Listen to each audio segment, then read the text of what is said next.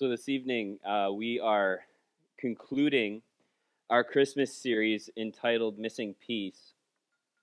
And if you're a guest with us this evening, throughout the month of December, we've been looking at this theme of peace, and we've been reflecting on the fact that in our culture and in our world right now, peace feels a little bit like a storybook idea. When you look around at everything that's going on in the world, the idea of peace seems kind of far fetched. Because the landscape of our culture and the landscape of our world is one that is missing peace. There is increased anger in our culture and in the world. There is anxiety. There are so many things that are present that are the antithesis of peace.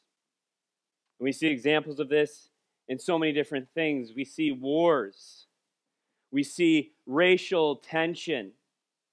We see ideological tension, different worldviews coming against each other. We're experiencing an economic reality that we haven't experienced in decades. Everything is so expensive and it's causing anxiety for people. There is political divides. And those are all the things that are kind of out there that affect us, but there can also be things closer to home.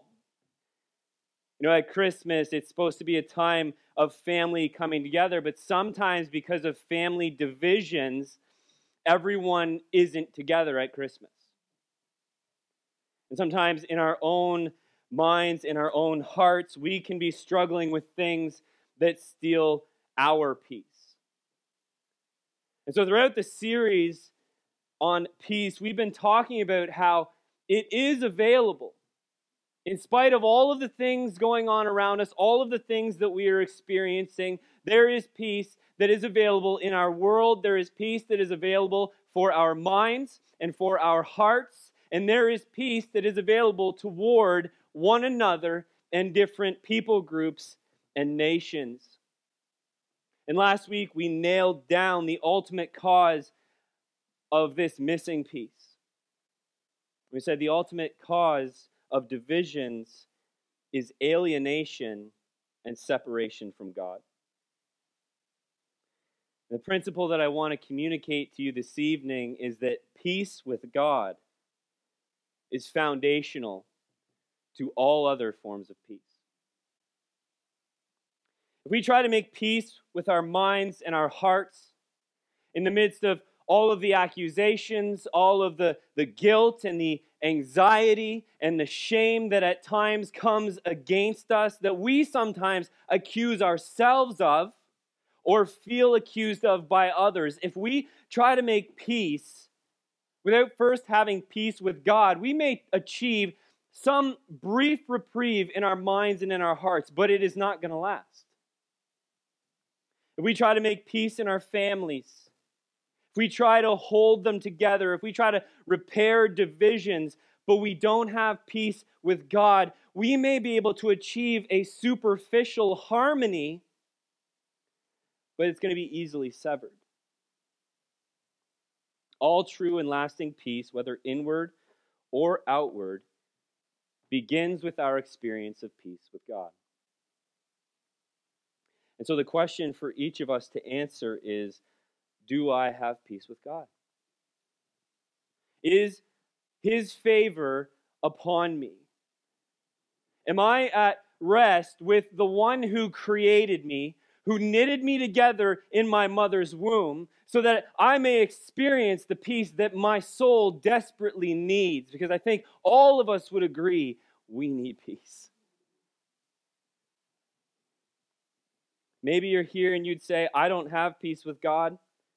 I don't even know God. How do I receive his favor upon me? How do I find lasting peace? And I want to share that with you tonight. Or maybe you're here and you know God, but you feel like you aren't at peace with him. You wonder if his favor is truly upon you, if he looks upon you kindly. And I hope that tonight you will recognize that you have the utmost peace with, peace with God because of what Jesus Christ has done for you.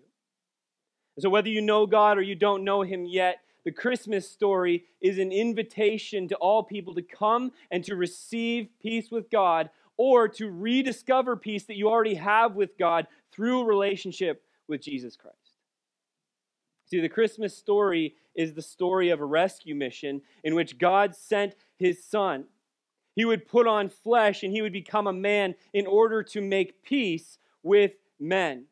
And tonight is the celebration of the opening act of God's redemptive plan for humanity through his Son as he came down, being born of the Virgin Mary in a manger in Bethlehem, beginning his 30 year journey of walking the earth amongst his people, literally bringing the kingdom of God to earth. The birth of Jesus is a part of the story of redemption that God has worked together for his creation, a story that is all about what he has done for us and how we can receive him and that peace that we are so desperately in need of. To understand why peace is missing for all of humanity, we have to go back to the beginning. The Apostle John, he begins his gospel with a description of the beginning of time that sets up Jesus in his place in history as God. In John 1 1, he writes, In the beginning was the Word, and the Word was with God, and the Word was God. The Word was John's way of describing Jesus. It says he was with God and he was God for all of eternity. And John's words in the beginning point us back to the start of creation as recorded in Genesis chapter 1 and it shows that Jesus it shows Jesus' role in it. See, God's word tells us that in the beginning there was nothingness, there was a void, and into that void God spoke, and it was through His word that He created all that we experience around us. And there was not anything that was created and fashioned together by God which was not made through Jesus Christ, the Word of God. And through him, the galaxies were created, and stars and planets were formed, and days and nights were put into order, and oceans were restrained, and mountains rose up. Creatures of the earth and the air and the sea were formed, and they were given life, and God called all of it good. And then God created man and woman. Made different than the rest of God's creatures, they were set apart, they were crafted in the very image of God. The man was formed first, and then the woman who was taken from the man's side, and they were both knitted together, beautifully similar, yet beautifully unique. And God made a choice when He created man and woman. He made a choice that was not influenced by any need that He had, but motivated solely by love. He chose to walk with those who were made in His image. He would be in close relationship with humanity. He would be our God, and we would be his people. But just like God made a choice to love us, we were also gifted the freedom of choice. God gave us free will so that we may choose to love Him, to walk with Him, to trust in Him as our God and our Father. But humanity chose a different path we decided we would go our own way rather than follow God's ways. We believed the lie that Satan whispered to Eve in the garden that God would hold back from us good things. So we sought and desired autonomy from him. And in doing so, we broke relationship with God. This began with Adam and Eve's decision in the garden to go against God's command not to eat of the fruit of the tree of good and evil. And from that time forward, we were separated from God, each of us born into a severed relationship with the one who created us. And in our brokenness, we believed the same lie as Adam and Eve. We didn't need or want God. See Romans 3:11 Paul says, "No one understands. No one seeks for God." Why is that the case? Because sin entered the world when Adam and Eve rebelled, and the condition of sin has been passed to each of us as descendants of Adam and Eve. Each of us are born inheriting the condition of sin, and it has horrible effects. Paul writes in verse or in chapter 4, verse 18 of Ephesians, he says, They are darkened in their understanding, alienated from the life of God because of the ignorance that is in them due to their hardness of heart. See, Paul's talking about the condition of sin there. He's saying sin alienates us from the life of God because it hardens our hearts to the things of God and it darkens our understanding so that we don't understand our grave need of God. And instead, we live our lives for ourselves, doing what's right in our own eyes rather than what God has declared to be right. And the condition is evident in humanity. I think we can all see it, but many don't recognize it as a problem. In fact, it's more often celebrated because of the darkening of our minds. You see, one of the overarching messages of our world today, evident in the attitude of culture, seen in advertising, reinforced in entertainment, is the idea that we are here to live for us. And I don't, I don't mean us collectively, I mean us individually. Our culture screams for the same autonomy that Adam and Eve desired. People want to do what they want, when they want, with whoever they want. We have come to a place where people believe you have absolutely no right to put restraints on me. And that's an attitude that can be traced all the way back through history. When humanity first turned from God and said, No, I want to live my own way. This is the condition we are born into. This is the condition that we walk in unless a miracle happens. So to the men and women here this evening who would say, I don't, I don't have peace with God, I don't know God. This is the condition in which you are living. Separated from God and living for yourself. And, and you may not think that's a bad thing because everything around you reinforces that it's good.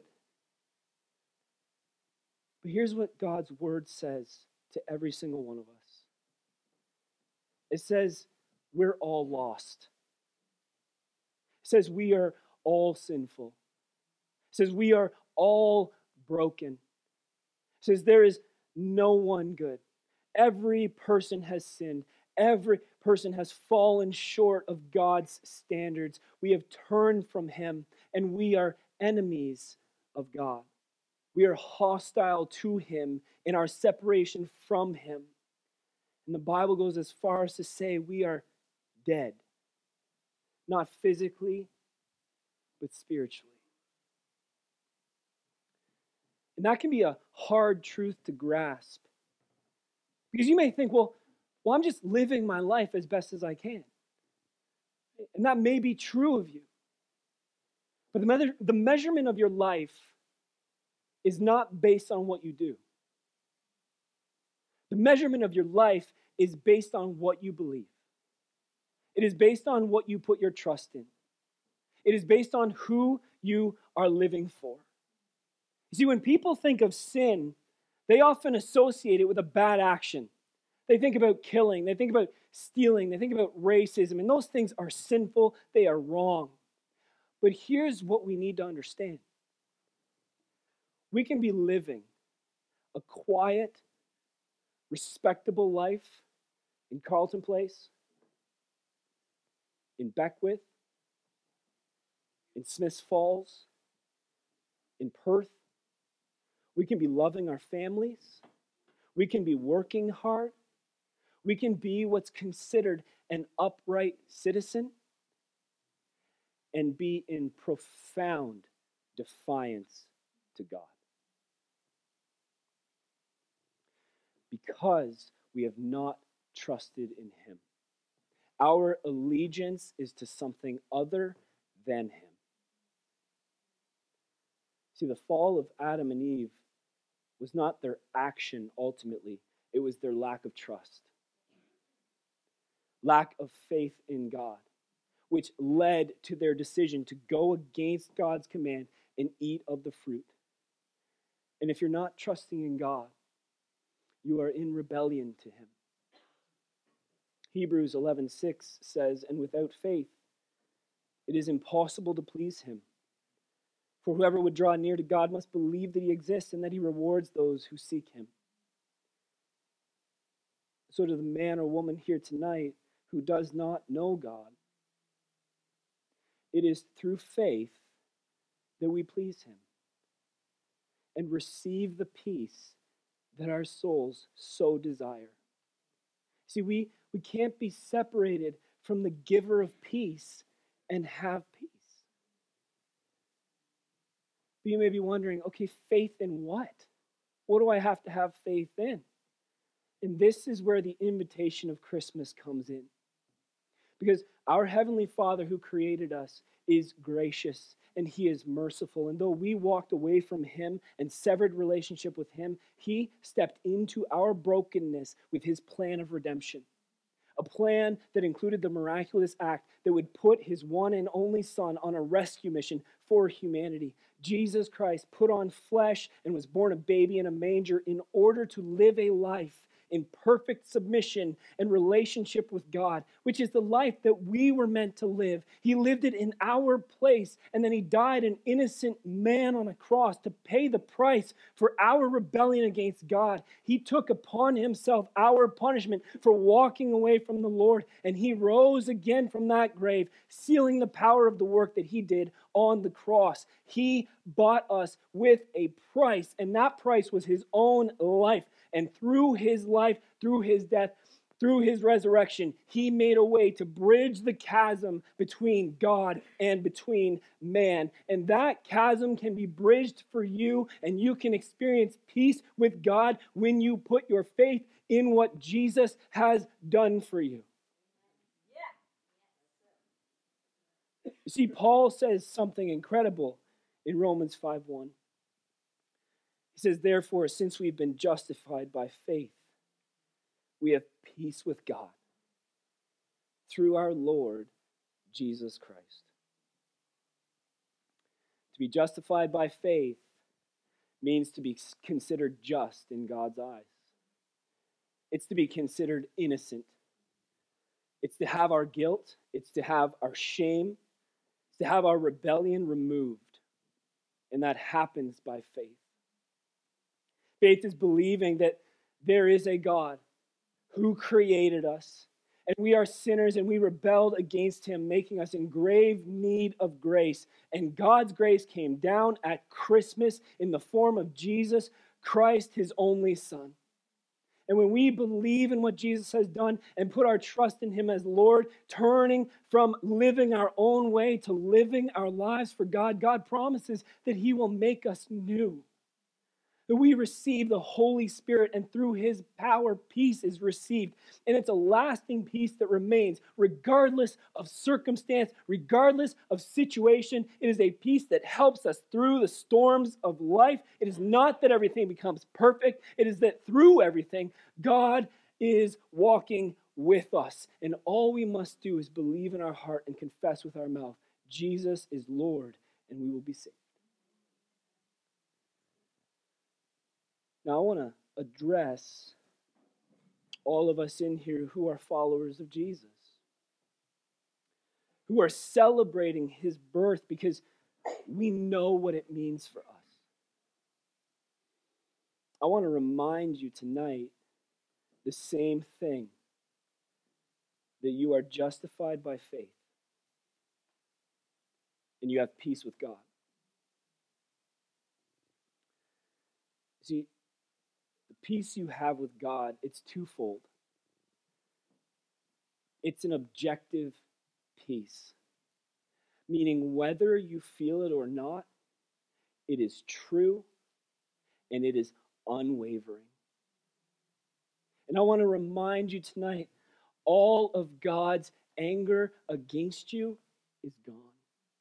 He has declared you righteous. He has declared you pure. He has declared you acceptable through your faith in Jesus. And you cannot add to your righteousness before God. You can't do anything to add to your standing. You can't do anything to take away from it.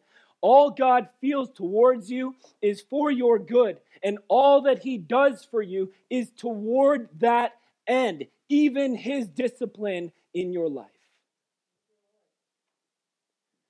And so tonight, if you know Jesus, rest in the peace that you have with God. Let me just read some of the beautiful words that Paul writes in Romans chapter 8, verse 1. There is therefore now no condemnation for those who are in Christ Jesus.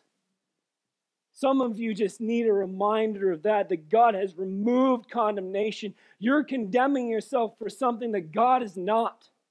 And it just needs to be removed off of you. You need to be reminded there is now, not later, now, no condemnation for you who are in Christ Jesus. Romans 8 31 to 33. What then shall we say to these things? If God is for us, who can be against us? Come on. Like, that is one of the most exciting verses in all of Scripture. If the God of the universe is for me, who can be against me? Nothing. Nothing's going to pro- prosper against that. He did not spare his own son, but gave him up for us all. How will he not also with him graciously give us all things? Who shall bring any charge against God's elect? It is God who justifies. Paul is saying, You are secure in him. He's done it. Romans 8 35 to 39. Who shall separate us from the love of Christ? Shall tribulation or distress or persecution or famine or nakedness or danger or sword, as it is written, For your sake we are being killed all day long. We are regarded as sheep to be slaughtered. No, in all these things we are more than conquerors through him who loved us. For I am sure that neither death nor life, nor angels, nor rulers, nor things present, nor things to come, nor powers, nor height, nor depth, nor anything else in all of creation will be able to separate us from the love of God in Jesus Christ our Lord. Come on. yes. Those are good words, Paul we have objective peace with God. We can rest in it, we can stand in it through Jesus. But also, we have subjective peace that is ours as well. We get to feel it, we get to experience it. You know, objective or subjective peace flows when you know that your past sins are forgiven, that there is now no condemnation in Jesus Christ. There is peace when you know your present sins are overruled by God. And there is peace when you know that your future sins cannot separate you from God because nobody here is going to walk perfectly before the Lord. See, there's so much pressure in this world. But tonight, I want to encourage every single one of you who know the Lord Jesus Christ. Stop putting pressure on yourself that God has not put on you. Rest in your Savior that we celebrate tonight. Because of Him, we have peace with God the Father. You don't need to perform, you just have it as a child of God. See, I think about my own children and how much I love them. And they can just come to me freely anytime they want. They have peace with me. There's nothing in the way of them coming to me. And it's the same with your Father in heaven.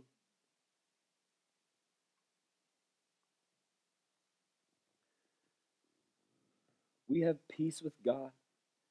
We can relax in our relationship with Him.